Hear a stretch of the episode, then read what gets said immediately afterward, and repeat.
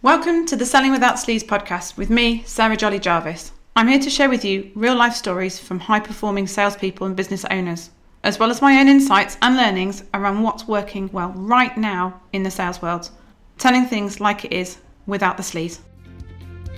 Hello, and welcome to today's podcast. It's me, Sarah Jolly Jarvis, and I'm here to talk to you about how you don't need to sell your soul to be good at sales. If something doesn't feel right, if this something isn't you, then don't do it. This goes for sales, but it also goes for wider elements of your business and your personal life. That you need to stay true to yourself and believe that you're enough and protect your own integrity, value that integrity, and don't compromise it. Don't compromise who you are and what you stand for in order to make a sale. You don't need to do that. You are enough. You will attract the right people. You need to have that belief in yourself and to create the tools and resources that you need in order to communicate with your ideal customer and help them to understand how you can best help them. And that's it. You know, it's a bit of a mindset shift as well, as far as um, I'm going to come onto this in a in a future podcast, but around how you're actually providing value to your ideal customer. It's not about making money. Yes, money is made as a byproduct, but you have something that that person needs that is of value to them. Um, why shouldn't they exchange it for money if there is nothing else of, of, of use for them to, to give you in return? That's what it is at the end of the day. It's an exchange of resources. If they didn't need it, they wouldn't be paying for it. But before I get started on all that, I just want to do a quick update on selling without sleaze and how things are going. So the IP has now gone in for different countries, not just the UK. We are now well into February. We've created a new normal at home with the mini me's with the, the addition of B3. Um, and so, um, you know, we are getting sort of into our, our sort of new um, new routine, as it were. Obviously, um, anybody with children will appreciate that the goalposts are literally always moving. There's always changes, there's always developments because, you know, they are evolving little things. Um, but, you know, we've got a bit more of a handle on that now. And, and I'm looking, you know, quite focused now actually on getting back to work. The plan is to come back around the end of March, beginning of April, with a view to really kicking things off from sort of May onwards. There's lots of activity behind the scenes. You know, a couple of episodes ago, I was talking around my, my quarter one goals, working on those, working on the different steps and, and milestones that I need to achieve in order to make sure that I am ready to hit the ground running. I am a big fan of creating opportunities out of what could be adversity or, or tricky situations. Um, and, and I feel really fortunate to be able to make the most of this sort of break as far as sort of uh, drawing a line and under approaches and and creating new resources and new ways of working with me uh, going forwards. I think it's a lot easier to do that when you've had a break from clients to come back and, and to create a different offering and to provide something new rather than having to sort of uh, fizzle out working with people or increasing prices. Um, it's quite a natural progression. It's quite a natural um, stop and start point um, for me to be able to introduce new things and new pricings.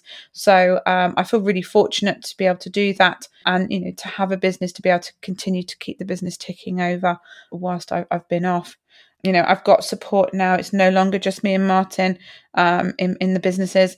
Uh, we we have a team of people who we you know we can rely on and who have have really hit the ground running with getting things um, up and running and, and sorted to support both businesses. And so you know I do feel really fortunate, but you know that opportunity did not just you know smack me in the face one day. It took a lot of planning. It took a lot of effort to get to this point. We are very fortunate, but it's fruition from from our own hard work. And you know a decent number of years of us as working on it on our own um, without having that support. Exciting times ahead. Um, i'm really excited to be able to share with you. Um, i'll keep these snippets going at the beginning of the podcast. Feedback on it's been really good. Um, do a snippet before I, I get going um, with the sort of main topic which today as i've said is talking around being yourself and trusting that that's enough and, and using the skills that you have and the approach that you have to attract the right customers for you. touching on maternity leave, um, just before I went off on maternity leave, I worked with a really genuinely nice guy. He'd received terrible advice and was actually following a script. He wanted me to help him to convert more customers. He wasn't sure what his problem was, whether it was attracting you know enough leads, whether it was converting enough of those leads into paying customers, but he was acutely aware that he wasn't achieving the sales that he needed to, to be doing in his business. I've mentioned scripts there, and, and for those of you which are frequent listeners to the podcast, you'll appreciate that I am, I am not a fan of scripts. The reason why I'm not a fan of scripts is because that it takes away from you your personality and your ability to think.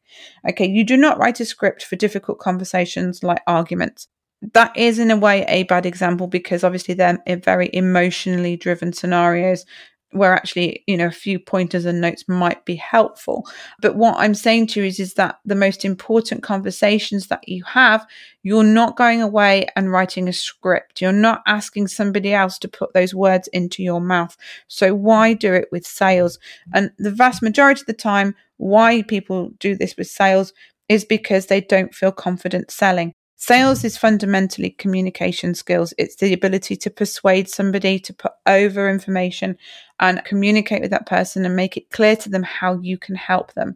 It's using the vocabulary, it's using the skills that you use in, in everyday life. You know, I mentioned children at the beginning of this, the podcast, the skills that you use to persuade your children to coerce them into doing things um, you are constantly negotiating and persuading um, when you are around. Really anything over sort of 18 months two years it, there's there's a level of of consultation and compromise sometimes. But you know you're you're talking through with them you're explaining things you're providing them with outcomes and and, and scenarios um, and negotiating things with them and persuading them to follow a certain approach or behavior or instructions. And and that's very similar um, with what you're doing or the skills that you're do- using with a customer but thankfully quite a different relationship. So this guy he walked me through his sales conversation during our first session it's not the the approach I normally take, um, but due to time constraints and you know the, the, position he was in, he really needed to make a sale. Um, there was opportunities, there was conversations going on. People, he was frightened of messing them up, and so we we jumped straight in on um, on the sales call and you know the, the process he'd gone through. Ideally, I would have liked to have listened to um, a recording a sales call he'd done recently, but that wasn't an option. And so um, it was straight into him sort of talking me through and us walking through as if role playing, which Martin always gets terribly excited and sniggers over whenever I say role playing. But you know, it is role playing, um, me being the customer and, and them being themselves. And and it became, you know, super apparent to me that there wasn't a bit of him in there. He had been replaced by a direct to the point of being rude person um, who was really hell bent on making that potential customer feel as bad as possible. Um, you know, their focus was really on making them feel terrible. And, you know, he was being the source of that pain, um, which is never a good thing to position um, yourself with, with the customers. You know, I appreciate there's the uncovering of of needs and and pains as people like to say. Um, and you can you know you can help build that in that person's mind. But this was to the point of of just being just making them feel really awful about themselves. And and I sort of liken this to picking at a scab. You know like yes they're, they're aware of this. They're aware of this downfall. They're aware of this thing that they they can't do. For instance with like personal trainers and things like that they're aware of the fact that they're fat and that they're not that attractive. You do not need somebody pointing it out and then prodding away at your fat bits, going, look at this, look at this, look at this. You just don't need it. Um, and so, you know, you're metaphorically prodding at their fat when you start banging on about the difficulties that they're experiencing. You're picking away at that scab, and there's no need. You know, you can uncover it, you can get an understanding, and then just move on not surprisingly, the outcome of these calls was was the fact that you know he got fewer sales than he was hoping for, um, and when he did get sales, they didn't tend to be his ideal customer, and and that wasn't surprising to me because he was left with those which related to the style that he'd had. And so, you know, he was after people who were wanting to make a change in their business, who were sort of quite go-getty. And and he was actually attracting way more of the sort of downtrodden. Um, and of course he was because they they kind of were what was going on in their head was very similar to, to what he'd been saying to them um, when he was making them feel really awful about themselves and their business. So it didn't surprise me at all that he was attracting um, the wrong sort of customer with the wrong sort of mentality because they were willing and, and they they could relate to and they were potentially you know used to um, the approach that he was using. And, and the key thing here is when I asked him how he felt about saying those things, and he said he felt embarrassed and sorry for the person that he was on a call with. And I was like, well, then why did you do it? You know, like, sometimes all logic can leave us. You know, when we're told this is the way that you do something, this is how it should be done, when you don't have confidence in that scenario, you end up just relying on the other person like they're some sort of superior being. If, you know, your head is telling you, this isn't right, this is awful, I feel awful doing this, you know what? Don't do it. Your head is fully aware of your moral compass, your natural way of behavior. And if it doesn't fit with it, don't do it. Don't become a mini person, mini version of that person who handed you the sales script, who charged you whatever they did to share their pearls of wisdom. And they said it worked. Okay. I said, Well, why did you do it then? And they said, Well, he said, Well, it works. Um, I was told it would work. And I was like, But is it working for you? He was like, Well, no. I was like, well, you know, who did it work for then? And they were talking about the person. And I was like, yeah. And, and when that person sold you that training, how did they make you feel? You know, he then went on to talk around the, the sort of pressured sale that he'd had and the way that he was, you know, he ended up feeling quite silly over where where his own business was at. And I was like, well, you know, what do you think? How do you think you're leaving your customer feeling? He was fully aware he was quite squirmy and he was like, well, yeah, you know, I, I appreciate that. I'm, I'm making them feel like I did, which obviously, you know, you don't need me then drilling it in and picking at the scab to go, oh, well, you know, so what do you think impact did that have on them? And then how do they think of you? And carrying on like that. There is no need to do that. Um, you know, he'd fully got the picture. I did not need to drill it home. You know, moving on from that, we worked on his toolkit, which is looking at the skills, the resources, the go to phrases that he'll need to sell to that customer. Okay, not only does that make them feel more confident going into sales calls, but it also makes him a heck of a lot more effective. When you are service based, when you're a service based business, you're likely to have very close working relationships with the person that you're selling to when you turn up as your true self instead of the person in the sales conversation, um, it can lead to all sorts of difficulties. They were expecting somebody who was, you know, harsh to the point of rude. If you're not like that, then they're expecting a different approach, a different behavior, a different atmosphere whilst working with you than than actually what they're going to get. And and actually, you know, that even the nicer version of that, it doesn't fit everybody it is essential to be yourself. And, and if it's not you, then don't do it. Don't be afraid to say no, whoever they are. You're not going to be everybody's cup of tea, and that is absolutely fine. And appreciating that, you know, detaching yourself from your business so that, you know, it's very easy to be like, you're the business, the business is you.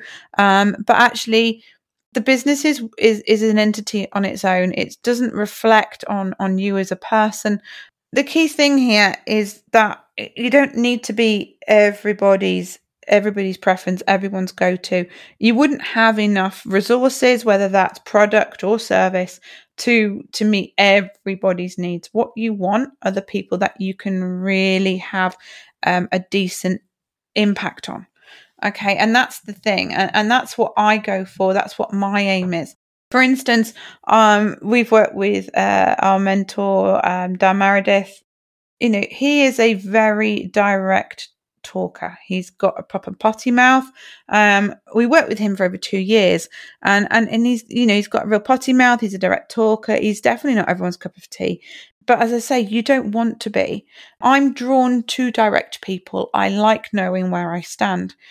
It doesn't bother me. I like that clarity. The worst sort of people for me are shouters, so people who shout and scream at you.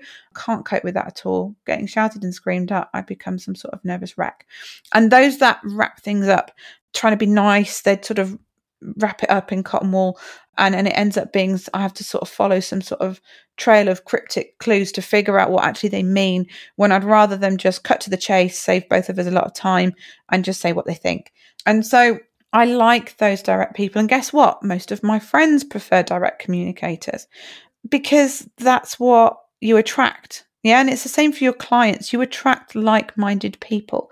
But that's a good thing because that means you get better results and you get have a more enjoyable time. They're less hassle, they're more fun.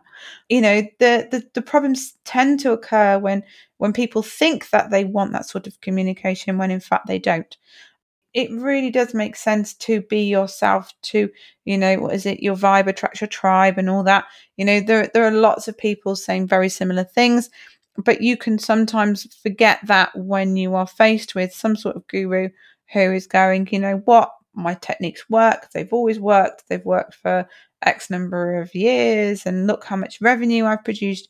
Yes, you have, you have, you've produced that amount of revenue for you using your approach, you're using your personality, and people are drawn to that approach and that personality. But if you are not that sort of person, it goes back to the whole being funny thing. I've said it before and I'll say it again. You know, if you are fundamentally not a funny person, then don't try and be because it's just really awkward. And, you know, I, I was aware of somebody who was very, very good. They were a copywriter. They did very funny emails and sales letters and things like that. But the problem was was they they you know you could buy those as templates and you could send off very amusing um, letters to people and emails to people. But when they meet you, they're going to be disappointed that you're not that jokery kind of person, that funny person who was on the email. And that's a shame. You're doing yourself a disservice because rather than looking and seeing what your qualities are, they're going to be looking and seeing what they aren't. And so it's always really important to start off that relationship being true to yourself so that like just like dating, there's no surprises there. You kind of are what you say on the tin, which I am a big, big fan of. So that's it for this week, guys. I hope you have enjoyed it. Join me next time for more sales conversations. Bye for now. Happy selling. Thanks for listening to the Selling Without Sleaze podcast. If you enjoyed this episode, please head over to iTunes or Stitcher or wherever you are listening from to leave us a review. It's a good way for us to know what you like so we can create more of it.